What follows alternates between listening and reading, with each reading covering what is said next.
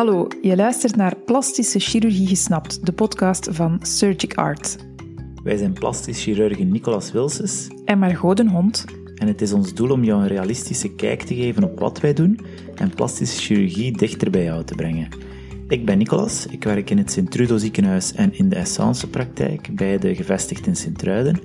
En ik ben Margot en ik werk in het ziekenhuis Oost-Limburg, dat is in Genk, Lanaken en Mazijk.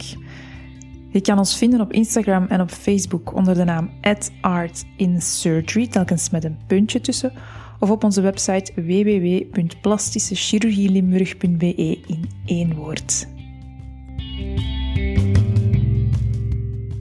Vandaag ga, is de titel van, ons, van onze podcast U vraagt, maar wij draaien niet altijd. Het, ga, het gaat eigenlijk over nee zeggen. En we hebben hier een uh, kleuter rondlopen van bijna drie jaar, dus... Uh, Ondertussen kunnen we het wel uh, nee zeggen. We hebben, we, we hebben het geleerd van de beste. Ik denk dat dat toch wel aan de orde is, dat dat iets is wat een plastisch chirurg moet kunnen, hè? Nee zeggen. Ja, absoluut. Om het, om het een beetje te kaderen of een beetje context te geven, um, de aandacht voor, voor voornamelijk de esthetische heelkunde, die, die stijgt met de jaren. En we zien dat ook in de cijfers die de internationale organisatie naar buiten brengt, dat het aantal ingrepen enorm stijgt. En bijvoorbeeld de, de cijfers van, van, van tweeduizend eenentwintig, die nu een paar maanden geleden beschikbaar zijn geworden, daar zien we dan bijvoorbeeld het, het, het aantal liposucties nog eens plus vijfentwintig procent is gegaan in vergelijking met, met het jaar ervoor. Borstaugmentaties, ooglidchirurgie, eh, rhinoplasties, wat een neuscorrectie is, abdomen- abdominoplastie is allemaal gestegen. Um, en hetzelfde geldt eigenlijk voor de niet-chirurgische procedures, hè, dus behandelingen met uh, spierontspanners of uh, met rimpelvullers. Dat, dat zijn allemaal dingen die, die in de lift zitten. We zien dat zelf ook op, op social media, dat daar, dat daar steeds meer en meer aandacht voor is, dat het taboe daar rond meer en meer verdwijnt.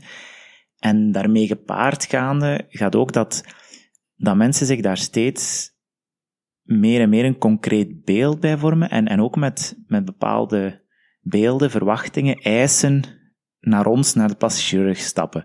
En daar gaat het vandaag een beetje over. Ja, ons verlangen om, om er jeugdig of er mooi uit te zien, wat je daar ook onder verstaat, dat is denk ik iets van alle tijden. Hè? Dat is niet nieuw, dat is niet nu ontstaan, maar de mogelijkheden worden wel steeds, komen wel steeds dichterbij.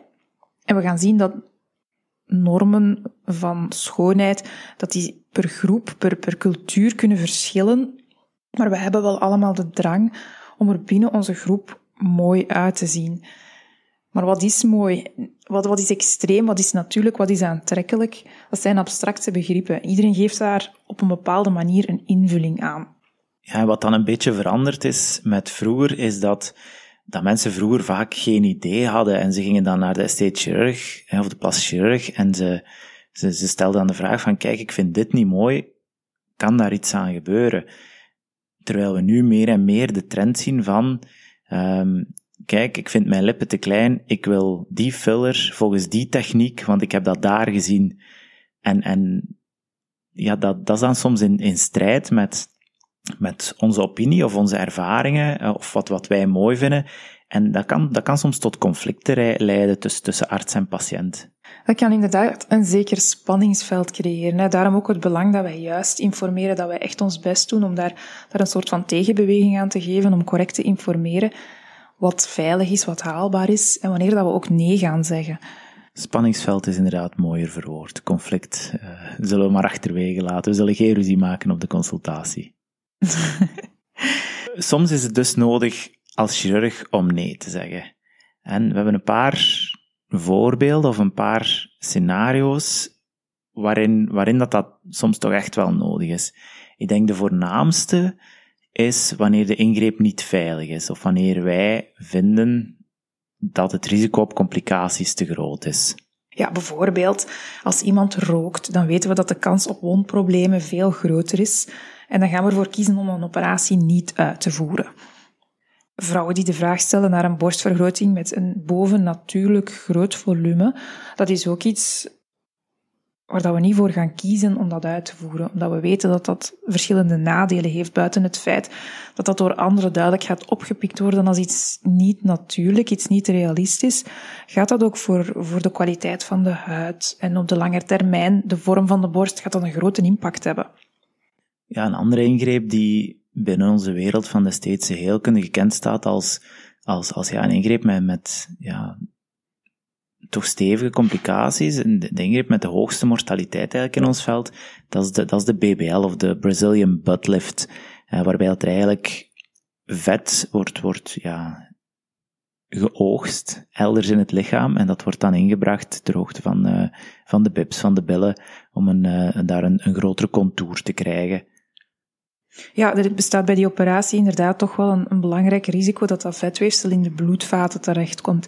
En dat dat van daaruit dan een embool kan afschieten naar de hersenen of naar andere organen die heel belangrijk zijn.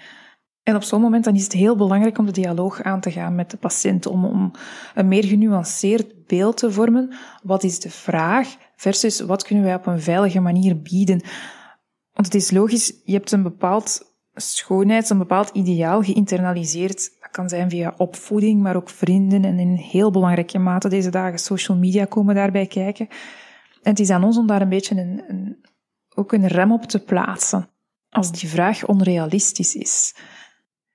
Nu, soms weet de patiënt het ook gewoon niet. Hè. Dus, uh, dus inderdaad, het gesprek, de dialoog, de patiënt inlichten, is en blijft een heel groot deel van ons, van ons beroep, is en, is en blijft een heel groot deel van ons, van ons preoperatief gesprek.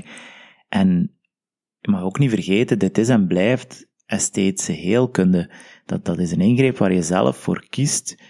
Dat is iets helemaal anders dan het verwijderen van een huidtumor of het verwijderen van een appendix. Ja, dat moet gebeuren, daar kies je niet voor. Als er dan een complicatie optreedt, dat is en blijft natuurlijk heel jammer, maar ja, de ingreep moest gebeuren. Terwijl hier bij esthetische heelkunde, dat hoeft niet te gebeuren. Je kiest daar actief voor om die ingreep te laten uitvoeren. Dan moet je ook ten volle je bewust zijn van de risico's die daaraan vasthangen. En het is, het is ons taak als arts om, om je daarover in te lichten. Um, en als wij het risico te hoog inschatten, ja, dan kiezen wij er ook voor om de ingreep niet uit te voeren. En dat, dat, dat is ook, ook de vrijheid die wij als arts hebben. Nu...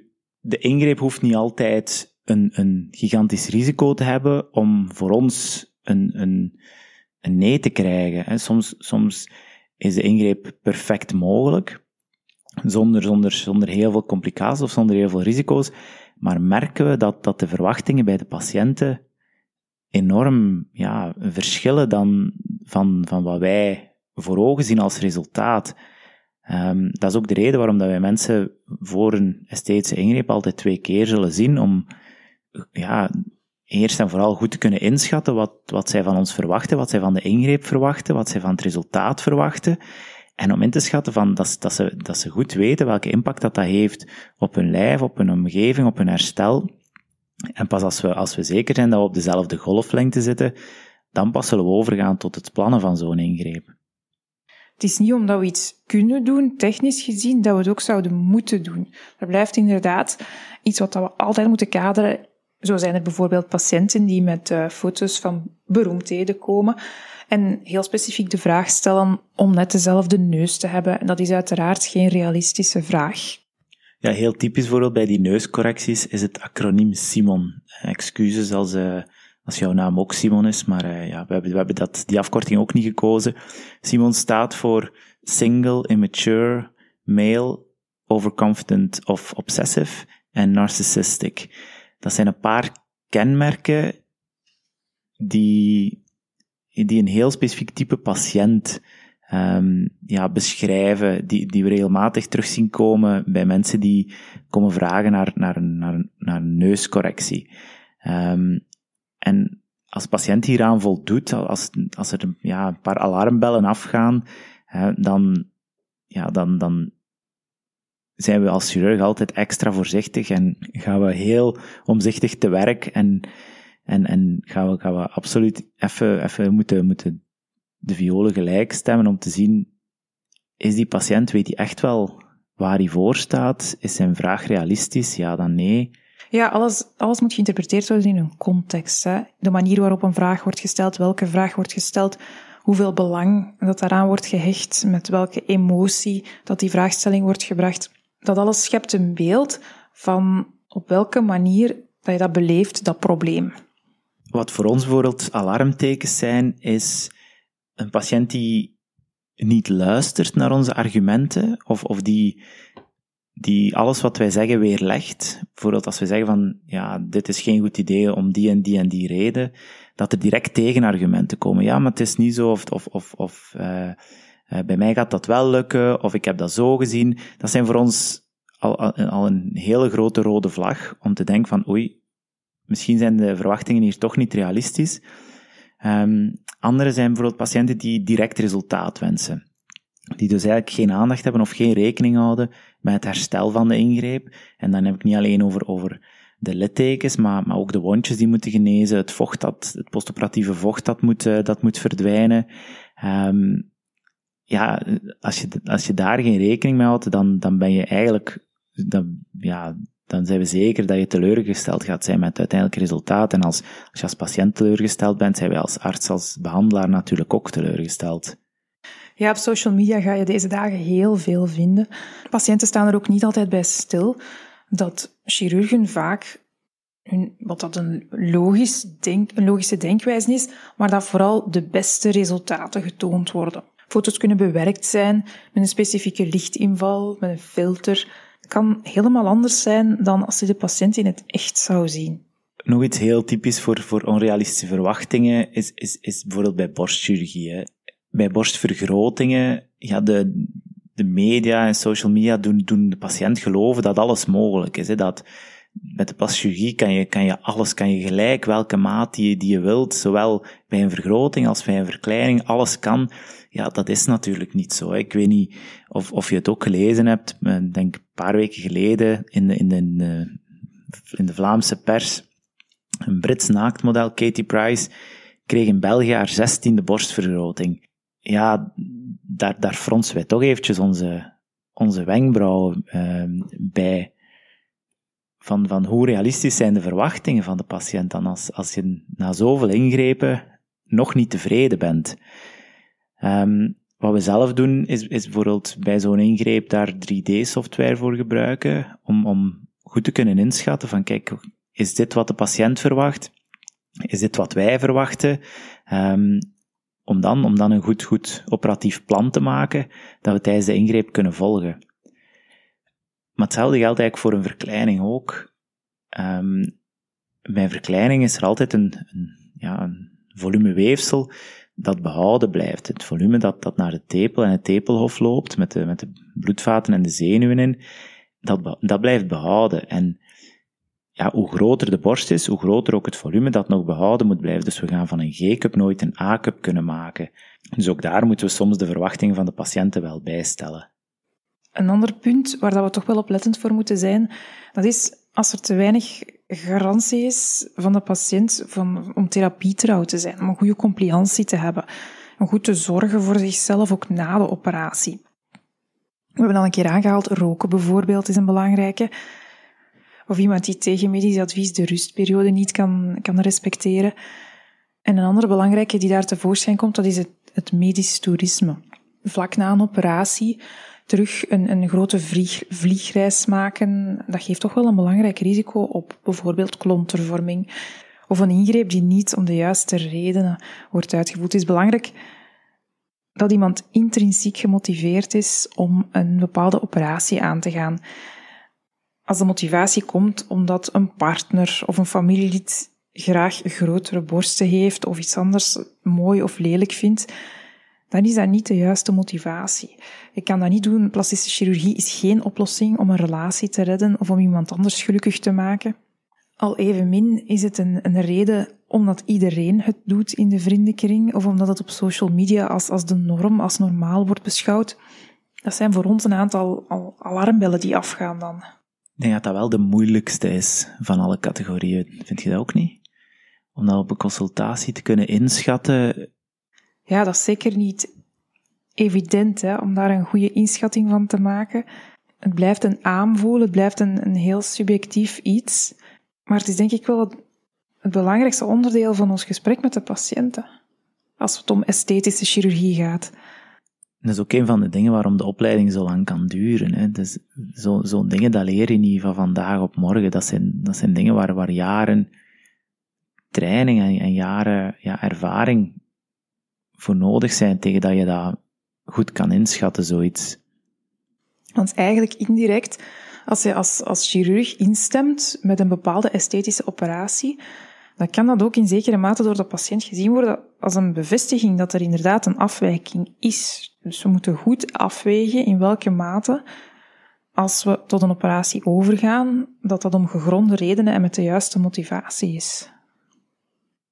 Een andere reden nog om niet akkoord te gaan met een bepaalde behandeling of een bepaalde ingreep, is als we het zelf er niet achter staan of het zelf niet mooi vinden.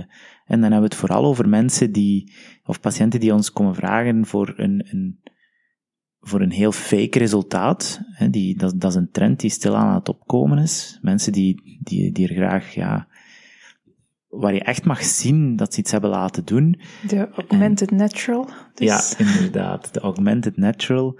En goh, daar staan wij niet altijd achter. Bijvoorbeeld, bijvoorbeeld mensen die Die, die heel veel lipfiller wensen. Um, het is een goed recht om dat mooi te vinden. Het, het, de complicaties gaan niet dusdanig stijgen of je een extra cc lipfiller inspuit, maar, maar het, het, het esthetische resultaat is wel enorm verschillend en, en daar staan wij niet altijd achter. En ik denk hetzelfde bijvoorbeeld bij, bij hele grote borstprothesen. Dat is ook voor ons iets. Als, als het te fake is, denk ik dat wij, dan, dan gaan wij passen. Ja, en dat hoeft niet altijd binnen de grenzen van de redelijkheid, dat hoeft niet altijd een extreme vraag te zijn. Hè. Soms is dat een, een wat een onbestemd gevoel, intuïtief, van ondanks die redelijke vraag, omdat je daar toch niet aan wilt voldoen. En het is belangrijk dat, dat we enerzijds luisteren naar wat vraagt de patiënt, maar ook op welke manier vraagt de patiënt dat aan ons. En dat is dan een, een aanvoelen waarom dat je daar liever niet op ingaat. Ja, we willen als, als arts en, en, en als chirurg natuurlijk ook een beetje eer uit ons werk halen. We willen ook trots zijn op, op, op resultaat dat we neerzetten, op een resultaat van een ingreep. En als wij ook op voorhand al weten dat het voor ons te zal zijn, ja, dan, dan, dan kan dat niet, dan kunnen we dat gevoel niet hebben. En die trots is dan gericht naar de patiënt, hè. Niet uit een vorm van ego, waarin dat we, waarmee dat je wilt gaan etaleren, maar vooral een gevoel dat je daadwerkelijk iets voor de patiënt hebt kunnen betekenen. Dat dat een verschil kan geven in levenskwaliteit, in zelfvertrouwen, in zelfbeeld. Daarnaast, los van dat een operatie technisch haalbaar is of wenselijk is, is er ook het aspect dat esthetische chirurgie niet terugbetaald. Dus dat is geen zorg waarin het ziekenfonds tussenkomt. En die voorwaarden die zijn er uiteraard voor een reden. Er is een grijze zone van operaties, zoals bijvoorbeeld een oorcorrectie of een borstverkleining, die zich op de rand bevinden tussen functionele problematiek en pure vraag tot esthetiek, tot wijzigen van een vorm die gezond is. En het is onze taak als plastisch chirurg om hier zo correct en zo goed mogelijk mee om te gaan. Wij zijn in de eerste plaats een gezondheidsbevorderaar. Wij willen niet schaden. Onze achtergrond, wij hebben beiden ook een master in management en beleid van de gezondheidszorg gedaan. En, en die achtergrond speelt daar toch ook wel in, hè? Ja, inderdaad. Ik denk, de rode draad door, door heel die opleiding bijna was dat, kijk, de middelen in de gezondheidszorg, die zijn schaars. Het is elk jaar zoeken naar, naar, naar financiële middelen en, en ja, dan, dan is het ook maar logisch dat een maatschappij niet moet opdraaien voor, voor een esthetische ingreep. Als je die ingreep wenst, dien je daar zelf voor te betalen. Maar het is waar wat Margot zegt, het is een grijze zone. Een borstverkleining bijvoorbeeld, die, dat geeft functionele last, dat, dat, daar bestaat terecht terugbetaling voor. Maar daar zijn strikte voorwaarden aan gekoppeld. Hè? Want een borstverkleining is in grote lijnen dezelfde operatie als een borstlift. Alleen ga je bij een borstverkleining veel weefsel, veel gewicht weghalen, wat je bij een borstlift niet doet. Daar geef je de borst een, een, nieuwe, een nieuwe vorm, maar haal je eigenlijk geen gewicht weg, ja, dan, dan is het ook logisch dat je, als je niet veel gewicht gaat weghalen, dat je ook niet veel functionele problemen gaat oplossen. Dus dan is het een esthetische ingreep en, en dan hoeft de maatschappij daar niet voor op te draaien. En dus een van de voorwaarden voor een, voor een terugbetaling van een borstverkleining is dat wij als chirurg moeten aangeven, kijk, hier gaan wij vierhonderd gram borstweefsel per kant kunnen verwijderen. Um, en dat is een inschatting die wij moeten maken. Dat is ook een inschatting waar wij gewoon heel eerlijk en correct over moeten zijn. En, en daar komt het aspect van, van gezondheidsbevorderaar en, en ja, manager in gezondheidszorg komt daar wel extra naar boven. Ja, op, op dezelfde manier is een bovenste ooglidcorrectie ook, dat kan een functioneel probleem zijn, met een zwaartegevoel ten opzichte van de bovenste oogleden. Maar dat kan tegelijkertijd ook een esthetische vraagstelling zijn. Daar ook is eerst een objectieve meting nodig van het gezichtsveld door de oogarts om te kijken of iemand al dan niet um, in aanmerking komt voor zo'n functionele ingreep, dan dat het wel puur esthetisch wordt. Nu, wat, wat, waar soms wel een beetje verwarring over heerst, is, of wat we veel horen is, ja, voor een, een terugbetaling van, van een uh, correctie van de bovenste oogleden, dat kan alleen maar bij de oogarts. En als het niet terugbetaald is en het is esthetisch, dan is het alleen maar bij de plastisch chirurg. Dat, dat, dat is fout. Dat, dat is een misverstand dat we de wereld wel willen uithelpen. Als je een goedkeuring hebt voor een bovenste ooglidcorrectie, dan maakt het niet uit waar je die ingreep laat uitvoeren. Of dat nu een, een oogarts is of een plastisch chirurg, die voorwaarden gelden voor, voor, voor iedereen die die ingreep uitvoert. Het is dus eigenlijk een vage grens. Uiteindelijk neem je als arts, als plastisch chirurg, de eindbeslissing. Zeker in die grijze zone, daar zijn niet altijd heel strikte regels voor. En zo zie je ook dat verschillende typen van plastisch chirurgen vaak ook verschillende, of artsen in het algemeen, ook verschillende typen patiënten gaan aantrekken. Je hebt de kracht van reality T V, van social media. Ik denk dat wij zelf niet al ten excentrieke vragen krijgen op de raadpleging, omdat dat ook niet de manier is waarop dat wij ons profileren. Ja, dat denk ik ook. Wij, wij zijn ook en wij blijven ook altijd verbonden aan het, aan het ziekenhuis. Ja, klopt. En daar hangt dan ook het verhaal mee samen van marketing en van publiciteit maken. Wat dat eigenlijk iets is wat als arts in België niet toegestaan is. Ik kan inderdaad op social media overladen worden door plastische chirurgie, cosmetische chirurgie, door influencers, door cosmetische klinieken. Maar ik denk dat we daar ook een kracht van kunnen maken door een soort van tegenbeweging in te zetten, waarin dat we proberen om correct en realistisch te informeren en ook de andere kant laten zien. Ja, ik denk als je iets moet overhouden aan, van boodschap aan, aan deze podcast is... Neem alles met een korreltje zout, alles wat je ziet in de media, in social media. Denk daar kritisch over na. En, en als je twijfelt over een ingreep, ga naar een professional, ga naar een chirurg en luister naar dat advies. Um, Vraag desnoods, sorry. Ga desnoods naar een aantal chirurgen om, om een paar meningen te horen, ja. Om dat beter te kaderen, te nuanceren. Ja, zeker inderdaad, wat we daarnet zeiden. Het is een grijze zone en de, de ene mening is, is niet altijd de andere. Um, dus, dus het is zeker nuttig om meerdere meningen te horen, maar wees, wees vooral kritisch over, over wat je leest en hoort. Yes. En dan en misschien nog een goede quote. Een quote om af te sluiten die we van een van onze uh, trainers vroeger, van een van onze opleiders, is dat je reputatie als arts veel meer afhangt van wat je niet doet dan van wat je wel doet. En dat is wel eentje die wij heel belangrijk vinden. Ja, absoluut. Absoluut. En dan hoop ik dat we met deze podcast een klein steentje hebben kunnen bijdragen of een klein zaadje hebben kunnen planten voor een meer realistische kijk op plastische chirurgie. Ja, correct. En niet bang zijn als je op een consultatie komt dat je sowieso een nee gaat krijgen. Als je een nee krijgt, dan leggen we ook uit waarom. Wel overwogen. Dankjewel voor het luisteren. Fijne dag. Dag.